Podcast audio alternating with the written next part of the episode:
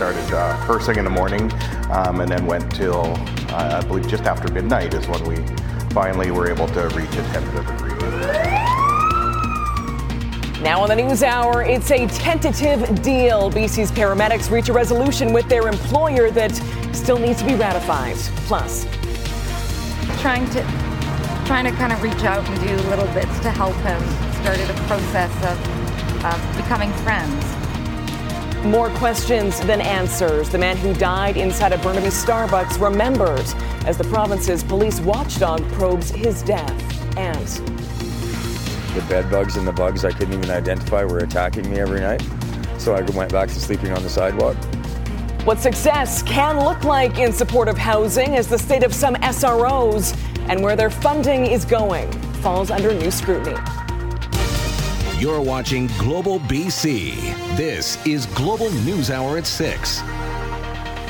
Good evening. Thanks for joining us. We begin with breaking news and finally some good news tonight surrounding the province's overstressed and underfunded healthcare system. After months of negotiations and marathon talks between the union representing BC's paramedics and their employer, a tentative deal for a new contract has been reached. Catherine Urquhart has our top story. It was a marathon 16 hour bargaining session that extended from Friday morning into the wee hours of Saturday morning. At the table were members of the Paramedics Union, Health Employers Association, and mediator Vince Ready. Finally, there's a tentative collective agreement. I'm confident that this contract is going to allow us to really stabilize the ambulance service and put a foundation in place to do that. The deal comes as BC's ambulance system continues to struggle. Don't touch my leg! There have been countless stories about extensive delays for patients seeking care. I would like to say that they were very apologetic and polite, but it was way too long, way too long. She was just screaming in agony. That's pretty tough to watch. A key issue for the paramedics has been wages. According to the union, the deal does address this, along with other critical problems. They are getting more money, and it's within the shared mandate that the government had given guidelines. The issues around rural and remote recruitment, we've been able to address those issues significantly and move from that scheduled on call model in rural and remote. Health Minister Adrian Dix told Global News the Ministry of Health is very pleased to hear that both parties have reached a tentative agreement. We'll leave any further comment until that process is complete. Getting much credit for the long awaited deal, veteran mediator Vince Ready. He really understands the issue and understands how to communicate with people and listen to them and really bring them together. A ratification vote still needs to take place. That's expected to happen in the coming weeks. BC's ambulance system on its way, it appears, to a healthier future. Catherine Urquhart, Global News. And still more reaction tonight to the deplorable conditions at a Vancouver single room occupancy building, which were first highlighted by Global News this week. As Julia Foy reports, the operator of a Fraser Valley recovery place is now addressing the issue as well, highlighting the vast disparity in funding that operations like his receive in comparison to what some SROs obtain. Ended up back up on the downtown east side completely hopeless. Luke and Ed have both walked a rough road to recovery. They each spent time living in SROs, single room occupancy buildings, in the downtown east side as they struggle to survive an addiction to drugs. It's heartbreaking. I have friends down there, right? And, I, and people are dying every day. Being in those places down there, um, you know, I just had no hope at all. Earlier this week, Global News was taken to Sakura House Supportive Housing, run by the Lookout Society. Residents there had complained of deplorable living conditions. At the end of the day, we do have a cleaning regime. We do the very best we can with the resources we have. Both men found the help they needed at Joshua's house, a licensed recovery treatment center nestled deep in the woods along the Chilliwack River. We like to get guys in here within 24 hours of the phone call Up to 48 men can be housed here before moving into community housing and entering work training programs. The center is supported by several churches, but the manager here says it's unfair that the BC government only provides a third of the daily support payment for each client that agencies that run SROs receive. We need more funding. Uh, licensed facilities need more funding. If they can give $101 to SROs downtown Eastside, why can't they give us at least $50 a day. Many here say Joshua's house has given them a way out of the despair of addiction. Now, Kale is trying to help his younger sister, who's still living in a crowded SRO in Vancouver. Uncapped needles, like just cockroaches, bed bugs, living in terrible conditions. Luke says his recovery has been a long one but it's now brought him home just in time for the holidays. We were uh, actually together for the first time in many years for Christmas. It was incredible. You know, I just have to say that um, this place is changing my life. Julia Foy, Global News. A trailer park near Prince George has now gone more than three months without running water, with still no timeline on when it may be back up and running. The Lakeview Trailer Park's water system failed back on October 11th after already having had major issues for months beforehand. The province owns the park and contracted a property management firm to fix it, but several efforts have so far failed. Instead, residents have been offered hotel rooms while repairs continue. The mayor of Fraser Lake says her constituents are growing in increasingly frustrated. These are humans that that deserve to have basic amenities, basic services, basic rights to be met. And and water is obviously something that is vital to most people. And and we take it for granted. You take for granted not being able to have a shower, you know, not be able to wash your hands, let alone wash your dishes. So even to just do a basic thing like cooking, it, it's tough. The province is pointing to the poor state of the system itself, as well as last month's extreme cold weather, as reasons for the delay. With weeks until the controversial decriminalization of small amounts of certain drugs in this province kicks in, a professor who spent decades compiling data on addiction and how it might correlate with crime and mental illness is calling out the provincial government. He says that database has been ordered destroyed. Paul Johnson reports. What's the relationship between mental illness, addiction, and crime? SFU psychology professor Julian Somers is talking about why he and the provincial government set out to create a unique database about 20 years ago. What we were all trying to find out were ways of helping people. Somers and his team were able to cross correlate data from the health, criminal justice, and social services systems to try and better understand what was happening to people struggling with addiction. It's the only source of information of its kind. But just as British Columbia's overdose epidemic was intensifying, Somers was shocked to get a letter from the Ministry of Public Safety telling him to delete the database. He has his own theory about why. The instruction to destroy the data came one week after a presentation that I subsequently learned was very unpopular.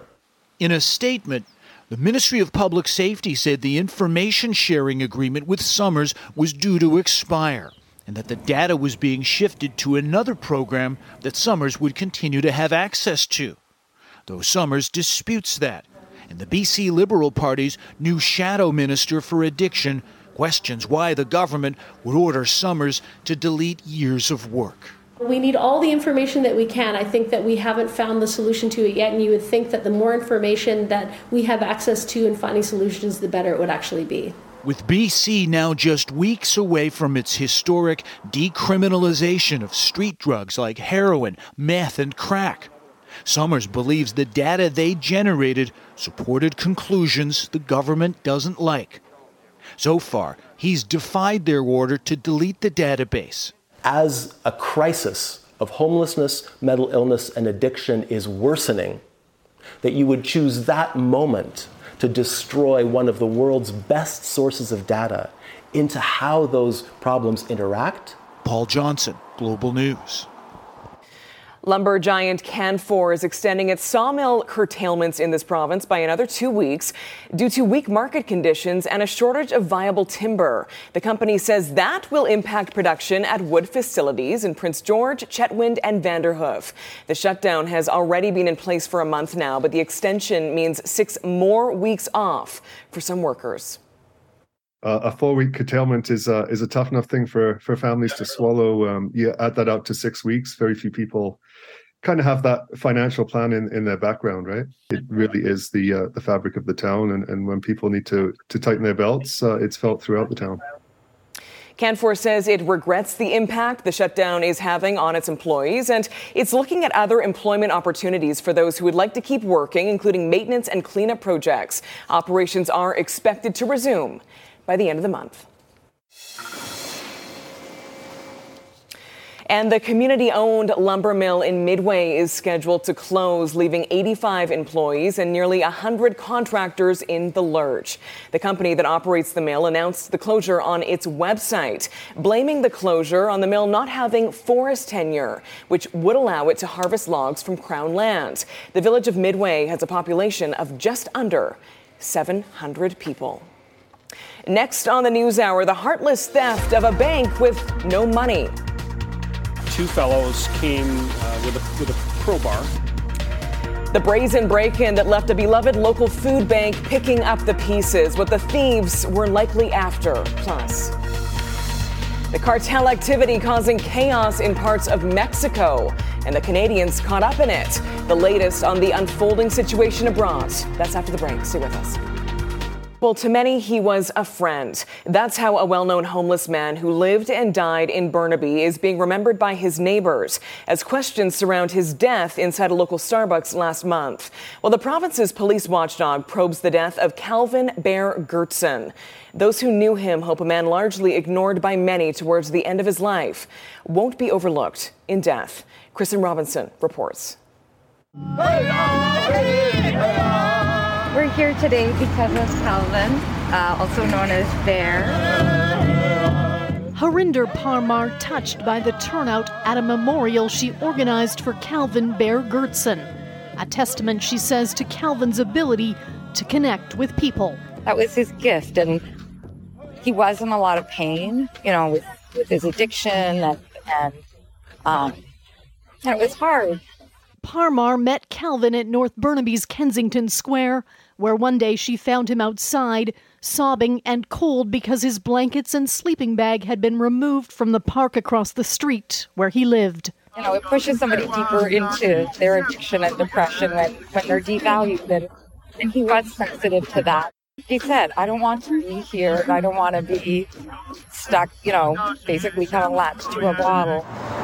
Parmar and others who befriended Calvin have identified him as the man who died at this Starbucks last month.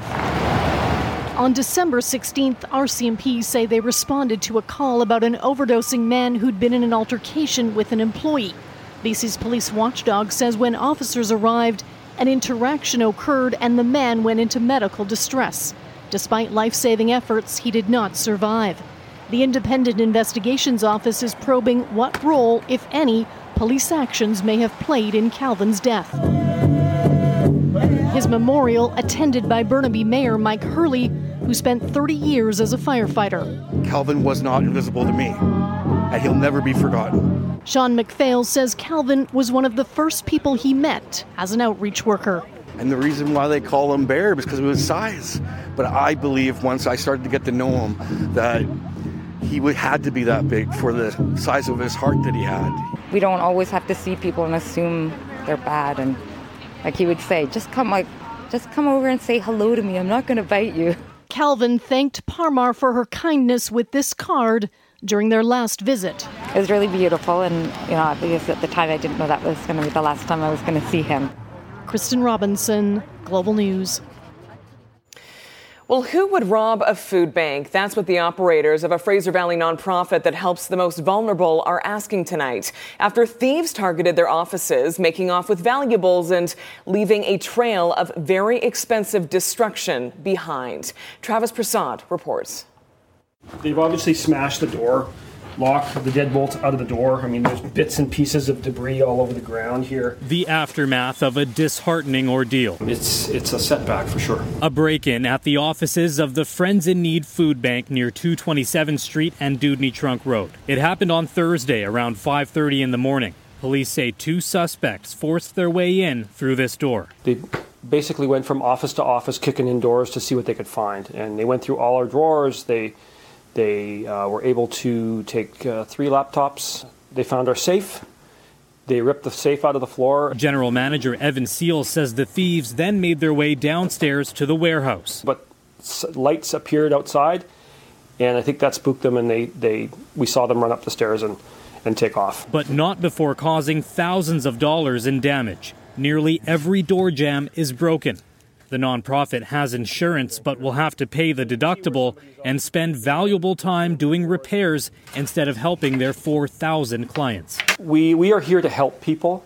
Yeah. And we're here to feed the people of Maple Ridge and really help out. And when somebody comes through the food bank and causes this kind of damage, there's a, there's a huge cost to that. The suspects were caught on surveillance camera. Ridge Meadows RCMP needs the public's help identifying them. One was wearing a Nike Tilly hat, red bandana, gray gloves and pants, red shoes, and carried a duffel bag.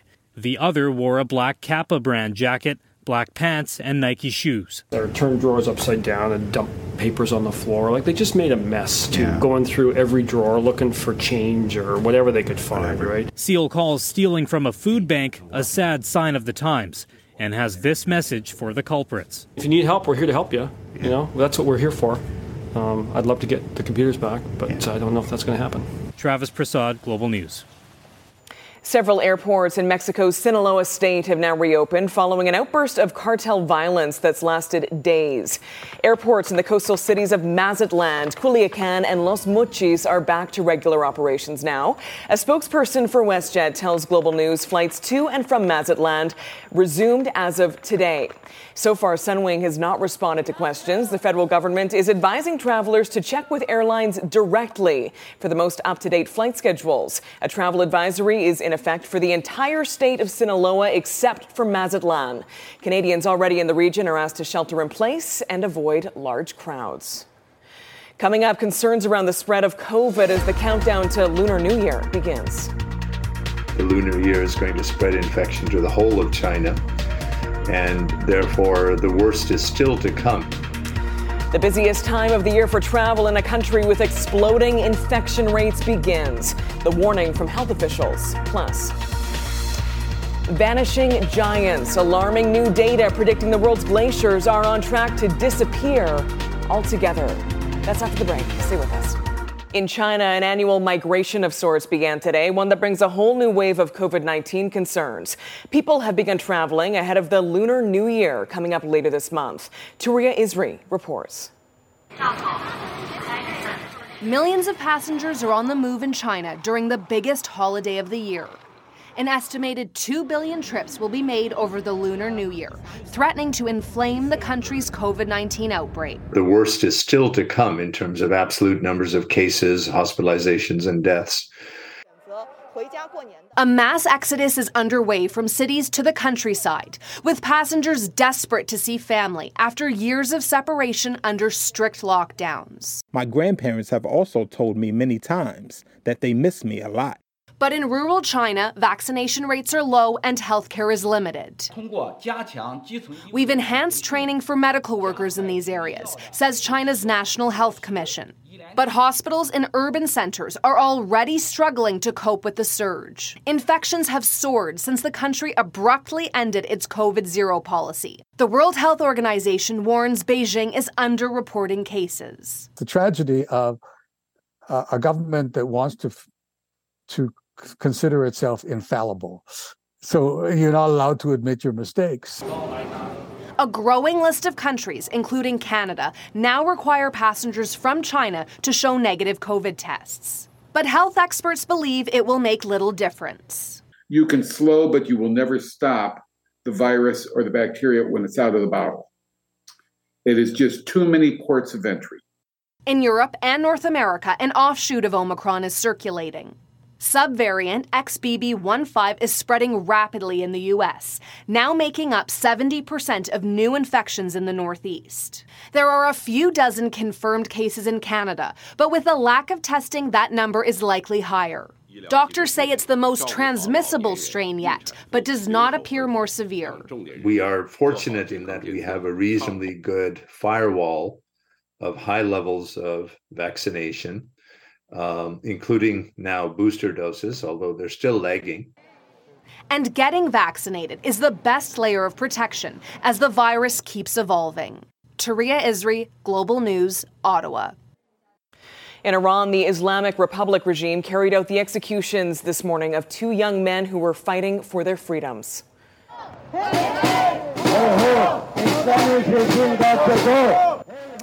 And today, Iranian Canadians joined arms to continue their fight for justice at the Vancouver Art Gallery. People holding up photos of Mohammad Mehdi Karami and Mohammad Hosseini, who were both hanged. Karami was a karate champion, and Hosseini was a volunteer children's coach.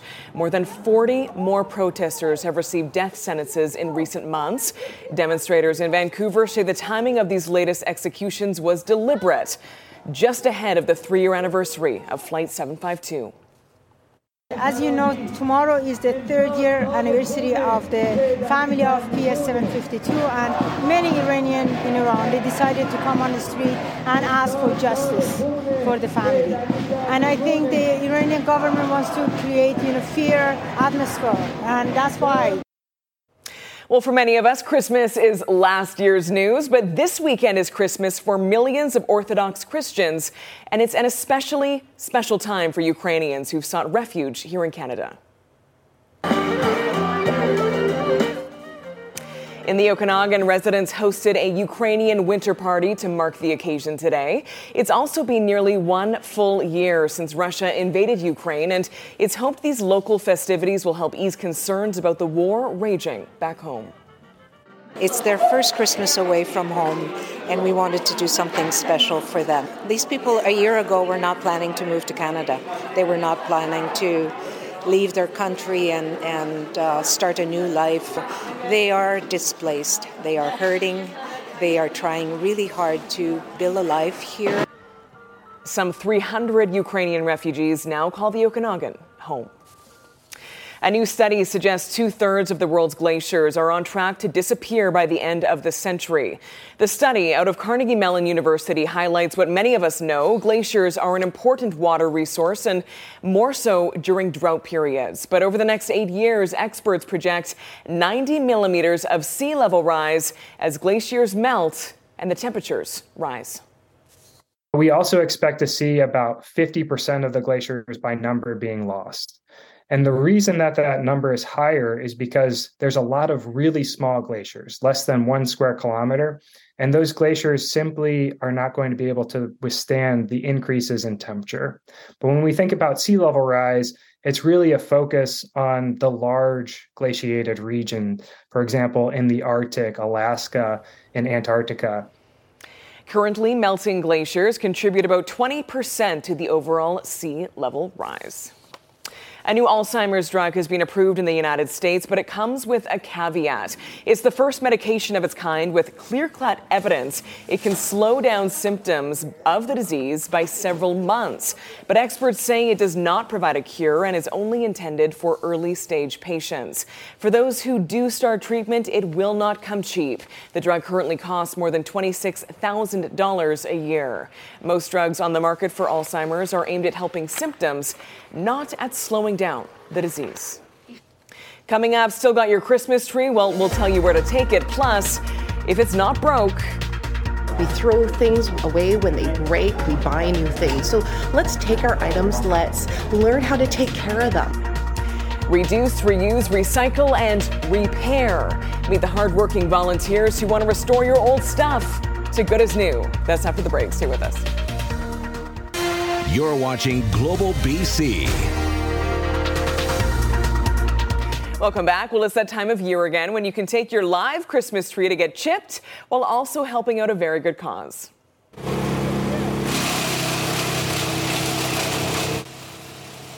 The city of Vancouver is highlighting tree chipping events this weekend at the parking lots of Kits Beach, Carrousel Community Ice Rink, King George Secondary, and Trout Lake Community Center.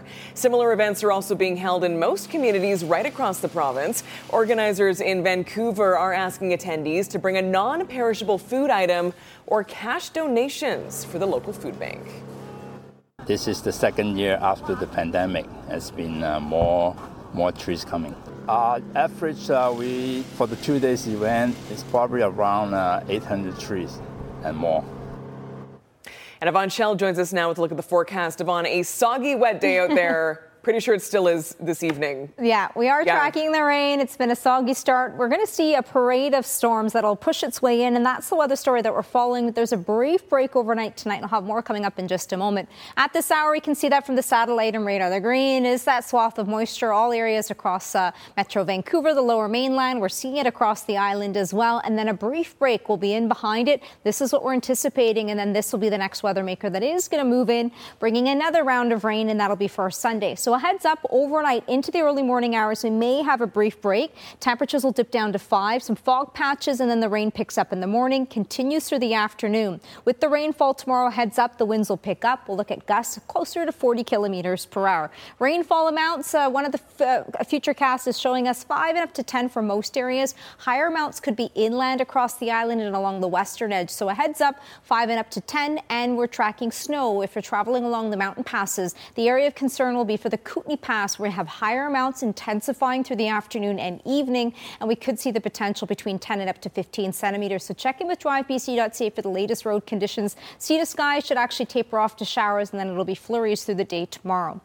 Northern half of the province, different weather picture along the coast with some breaks in there. Pleasant through the day with highs up to five. Much of the central and southern half of the province, we've got temperatures close to or hovering the freezing mark overnight and taking us in towards the morning hours. With that, the precipitation could start to fall as wet flurries and then change over to showers. We'll see that mostly for the Thompson, Okanagan, and extending into the southeastern corners of the province, but it'll continue as snow, especially for higher elevations. Now, along the south coast, the winds will pick up. That'll be a big weather story through the day. Along the island, we could see gusts of up to 50. The lower mainland, we have those winds through the day tomorrow, gusts of up to 40, and then actually intensifying overnight once again closer to 50 kilometers per hour. So wet and windy in the coming days. Our five day forecast plays out like this. We will see that round of rain moving in, especially for the morning hours. A bit of a clearing and brief break will be Monday night, taking us in towards our Tuesday. And then, Sarah, next round of rain will be Tuesday night, taking us into Wednesday, Thursday so far. Back Oh to you. boy. Okay, it's looking like January. Yeah, you bet. That's par for the course. Thanks, Yvonne. You bet.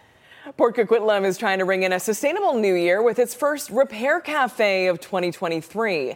The volunteer run repair shop was held today at the city's public works yard. Repairs are by donation and done on a first come, first served basis. The team can fix furniture, textiles, jewelry, electronics, and much more, including waffle makers. People are encouraged to learn how to take care of their items so they last longer instead of just throwing stuff away and buying new.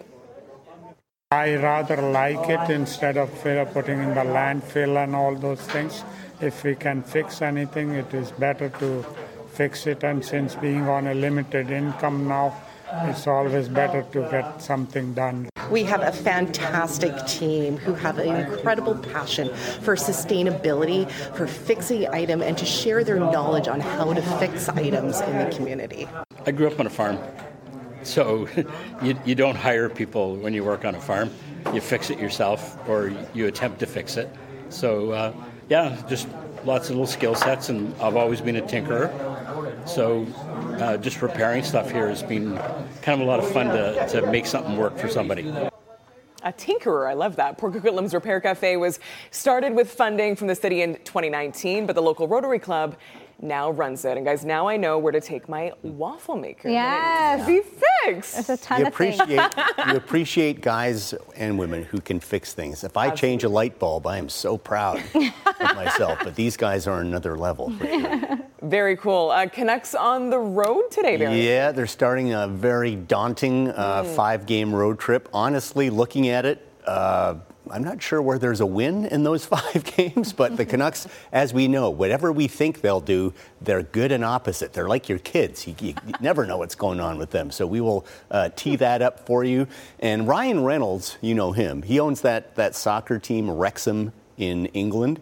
they pulled off a huge, shocking upset in the FA Cup playdown. So we're going to show you that. He wasn't at the game, but as usual, he tweeted and uh, he loved it. So we'll show I'm you that. sure. Mm-hmm. Okay, looking forward to that. Thanks, Barry. Thanks, Yvonne. We'll see you both soon. Coming up, socked in by snow and ice.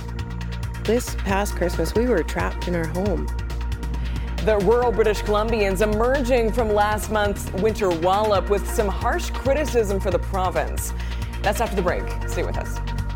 Numerous communities across the province are still dealing with the aftermath of last month's winter storms.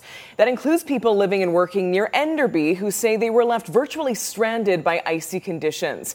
As Megan Turcato reports, they say lackluster road maintenance left them either stranded or forced to take matters into their own hands. This past Christmas, we were trapped in our home. Trinity Valley Road resident Stacy Hooper shared these pictures of the icy road conditions she says left her household effectively stranded for days. Christmas night, it started to rain. I'd have been better off with skates trying to travel this road. It was so icy. To get to medical appointments, Hooper ended up walking a few kilometers to a spot where a relative could pick her up. You couldn't stand on the road. Like it was it was just solid ice. Hooper says there was some unprecedented weather, but she also doesn't believe appropriate effort was made to clear the road. We kept phoning and phoning and they kept telling us that they had to keep the the main roads clear. Well, when I got down there, the main roads were clear and dry. And we were still stranded up here. Trinity Valley Road dairy farmer Ralph Van Dolfsen said the slippery conditions over the holidays also impacted his operations as the farm needs to regularly move this piece of heavy equipment used for feeding cattle back and forth between two properties on the road. Yeah, we couldn't run equipment back and forth a number of times, or it was kind of dangerous to do so.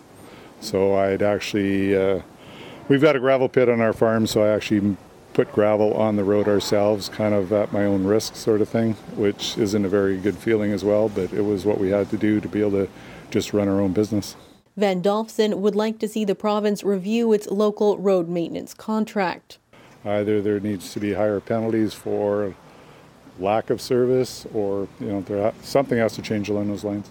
In a statement, the Ministry of Transportation said unusual weather over the holidays saw extreme cold and heavy snow followed immediately by freezing rain. And this led to extremely challenging road conditions in the Enderby area. The ministry said it was continuously monitoring the performance of the contractor and determined that in some cases response times were not met for restoring traction on side roads in the Enderby area, adding that the ministry is continuing to meet with the contractor to debrief on the storm to identify opportunities to improve service. While the road is now passable, residents say it's still far from ideal. Megan Turcato, Global News, near Enderby. Coming up, Barry's back with sports plus booze at your beck and call. Depending on how, you know, desperate I would be, or if I'm not able to get out, or if it's convenient for the time, then I might just do it. Just not in BC. The controversial convenience one province is giving a taste test with a new pilot program. That's coming up after sports. Stay with us. Head to BC Place to see Luke Combs.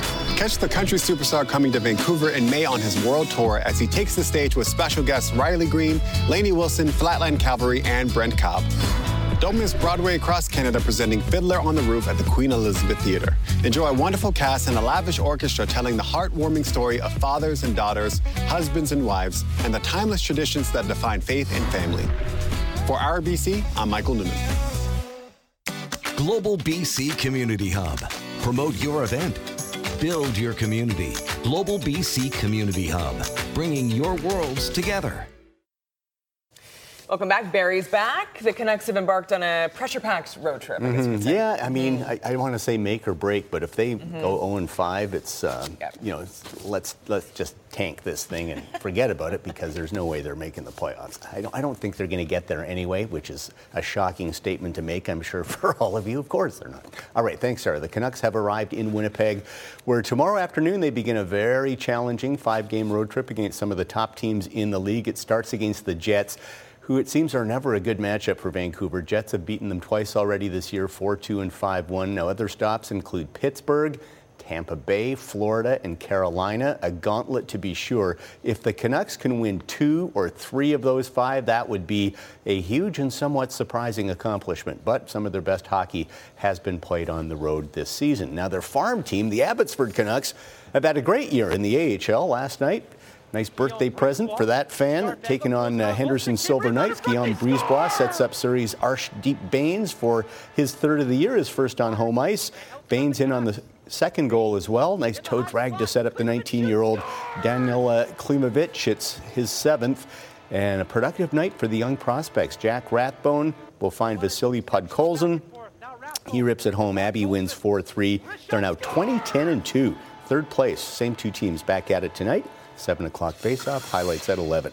NHL tonight. Seattle Kraken on the road in Ottawa. The Kraken 11 4 and 2 away from their Climate Pledge arena. They played their best hockey on the road. They're in good form, a three game win streak. And how about this goal by Oliver Bjorkstrand? Ripper off the post. Brady Tkachuk answers coast to coast. Solo dash for his 14th, ties at 1 1. But the Kraken can score goals, and they've erupted tonight. How about this guy, the former Canuck first rounder, Jared McCann, great wrister for his team leading 19th. Second period, now 4 3 Seattle. The goals keep coming. Jordan Eberle sets up the rookie. Matty Beniers, his 14th, leads all rookies. And it's 8 4 now for Seattle in the third. Leafs and Red Wings from Toronto. Leafs got spanked 5 1 by Seattle the other night. Second period, Toronto down a goal, but Mitch Marner ties it.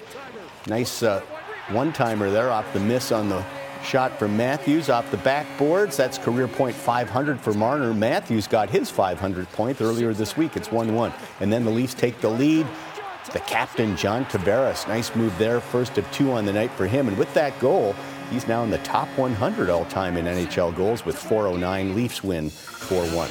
Rangers and Devils, matinee from New Jersey. Great day for Quinn Hughes' younger brother, Jack, steals the puck here on the back pass, splits the D, and then rifles home his 25th of the year, cuts the Ranger lead to 2 1. Third period, now 3 2 Rangers, and it's Hughes again cashing in the rebound. He's only 21, but already in his fourth NHL season and a budding star. He had a three point game, ties it 3 3. It went to overtime, and the Devils win it. Long two on one. Damon Severson is the hero. Devils win 4 3. They now lead the Rangers by two points for second in the Metropolitan Division. The Seahawks should have a beef with the NFL schedule maker on the final weekend of the regular season. Seattle plays tomorrow afternoon at home against the Rams, needing a win to stay alive for a playoff spot. Now, if they do get that win, then they need Detroit to beat the Packers in the Sunday night primetime game. But if Seattle wins, Detroit knows they can't get into the playoffs, even if they beat the Packers. So the Lions' motivation goes way down. You would think these two games should be played simultaneous, uh, simultaneously for fairness and uh, dramatic purposes, but obviously the Packers in prime time for the uh, viewership wins out every time. The Damar Hamlin story continues to inspire. Today, the Bills safety, who was revived on the field last Monday after cardiac arrest, made his first public comment today on Instagram. Hamlin said he is so very thankful for all the love and prayers and to continue praying for him because he still has a long road ahead. He also said, If you know me, this will only make me stronger. Hamlin, uh, Hamlin's uh, Bills teammates return to the field tomorrow at home against the Jets, and that is sure to be a very emotional day for the Bills and all football fans. And Kansas City Chiefs had a chance to clinch the AFC top seed in that position because that Bills Bengals game ruled a no contest, so those teams will only play 16 games. So it'll come down to win percent.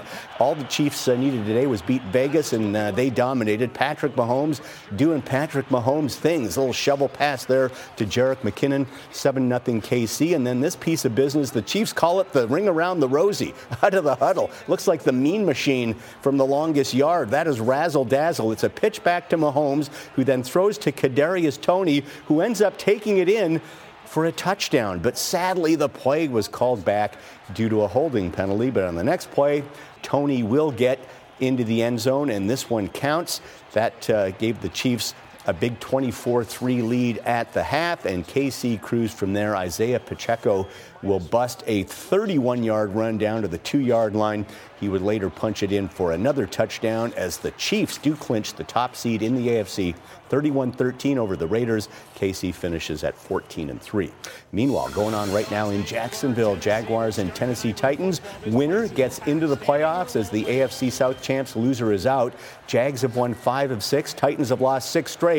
So Jacksonville with all the momentum. But in the second, Joshua Dobbs will uh, find rookie Chig Okonkwo. Ryan Tannehill, the Tennessee starting quarterbacks, missed the last few games, and the Titans have been on a huge slide, but they led 10 0 before Trevor Lawrence will find Christian Kirk. That made it 10 7, 13 7 now, Tennessee early third quarter.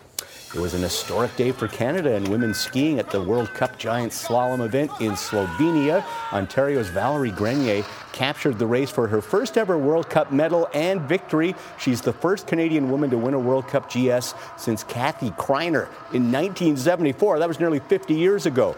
Grenier's win also snapped a five race, uh, race win streak by American Mikaela Shiffrin, who has 81 career wins, just one behind the great Lindsey Vonn for most World Cup wins ever by a woman. But today belongs to Grenier, who was a great junior skier but broke her leg a few years ago. Finally back to full health and seeing the results with that uh, great podium gold medal today in Slovenia. Continues First PGA Tour day. event. Would you love to be in Maui for the Tournament of uh, Champions? American Collin Morikawa has those irons dialed in this week at Kapalua. He has led since the first round. He was 8 under 65 today, leads at 24 under, six shot lead over three players, including Scotty Scheffler. Corey Conners is the top Canadian 24th. Mackenzie Hughes is 32nd. And Surrey's Adam Svensson, who just won his first event a few weeks ago, is tied for last, unfortunately. FA Cup, third round, Harry Kane and Tottenham taking on Portsmouth. Always interesting to see the Premier League teams taking on the teams way a couple divisions down from them. And uh, Portsmouth put out a good show, but it was Harry Kane showing his quality, scoring the only goal of the match in the 50th minute. 265th career goal for Spurs for him, and Tottenham win 1 0. They advance to the fourth round, which is the final 32. Meanwhile, Wrexham, the club owned by Vancouver movie star Ryan Reynolds, they actually play at Wales, not England, I said earlier. They're in the UK, but in Wales. Wrexham plays three light leagues below Coventry, their opposition today, four below the Premiership, but they came out firing. This goal by Sam Dalby got the 4,000 traveling fans excited. And then Lee, or Elliot Lee from distance, and it's 2 0 for Wrexham. Late in the first half, followed the bouncing headers, finished by Thomas O'Connor, and Wrexham hung on for a 4 3 win.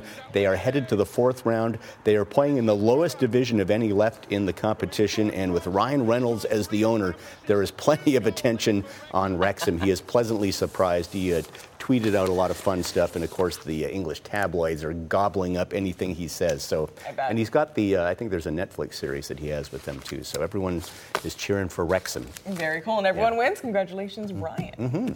Coming up, booze on demand, but not in BC. We'll tell you where though after the break. Stay with us. Got my. A controversial convenience has arrived in Ontario, which means there's a new way to get booze delivered right to your doorstep. Brittany Rosen reports. Instead of lining up for your liquor at the LCBO, you can now order hundreds of brands of alcohol from the comfort of your own couch through the Uber Eats app. The home delivery service is a pilot project, according to the provincial liquor agency. Meanwhile, Uber Eats says prior to ordering, users must confirm they are over the age of 19 in the app, and upon delivery, their sobriety and age will be verified. Depending on how, you know, desperate I would be, or if I'm not able to get out, or if it's convenient for the time, then I might just do it. I usually come myself, right? I like to browse and look at the, the wines. And... Uber isn't the first nor the only company to deliver liquor to consumers' doorsteps. Skip the Dishes has also been part of the deal and currently sells products from Wine Rack and the beer store. But now that the number of merchants explicitly selling alcohol on demand is expanding online, some restaurants like this one have a glass half full attitude towards the move. Did our wine order come in okay? Paul Merriman is the owner of the Tickled Toad in Thornhill, which has been open for 30 years. He says over that time he's had to adapt to countless changes in the hospitality sector. What do you do 30 years? You just keep on keep on changing. I mean, it's not the first time there's been hiccups on the road. Um, no smoking and different, you know, there's been a million things that have, have changed throughout the years, and you just sort of you try to adapt and uh, and get through it. But Mothers Against Drunk Driving supports the move, saying it is a safe and convenient option for consumers. People are still going to make a wrong decision, but the more that we can give people in their toolbox to make sure that they can make proper decisions, I think that's what's important. Cheers! People that order their alcohol through the app will be charged a $5.49 delivery fee. Even though I don't really drink, but on occasions when I'm not feeling like get going on the road, I'll get an Uber Eat to dash me some booze, yeah. Brittany Rosen, Global News. Okay, if only that was in BC, Barry, you'd never have to leave your house. Well, I pride myself in always being well stocked, so it, it, could never happen. Okay. You're prepared anyways. I'm prepared, yeah. All yeah. the time. Like okay. a Boy Scout, yeah. nice. Uh, Yvonne, quick look at weather before we go tonight. Uh, we're still tracking some rainfall this evening. There'll be a brief break overnight and some fog, and then we've got the next round of rain that is going to move in. Heads up tomorrow with that rainfall. It'll be breezy. The winds will pick up, gusts of up to 40 in a few spots closer to the water, up to 50 kilometers per hour. And the takeaway from this five day forecast, it'll be on and off rain. We'll be tracking in in the coming days. Okay, get those umbrellas handy. Thanks so much, you guys. That's all for us this evening. Thanks for sharing part of yours with us. We'll see you right back here at 11. See you then.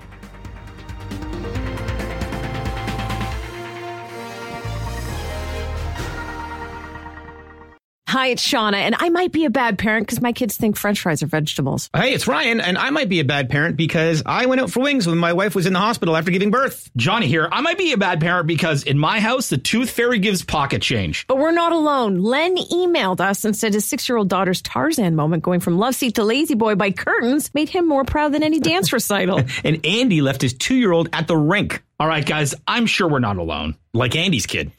For stories and confessions like this, make sure you check out our podcast. It's called Bad Parents, and it's available wherever you get your podcasts. I left a glove at the rink.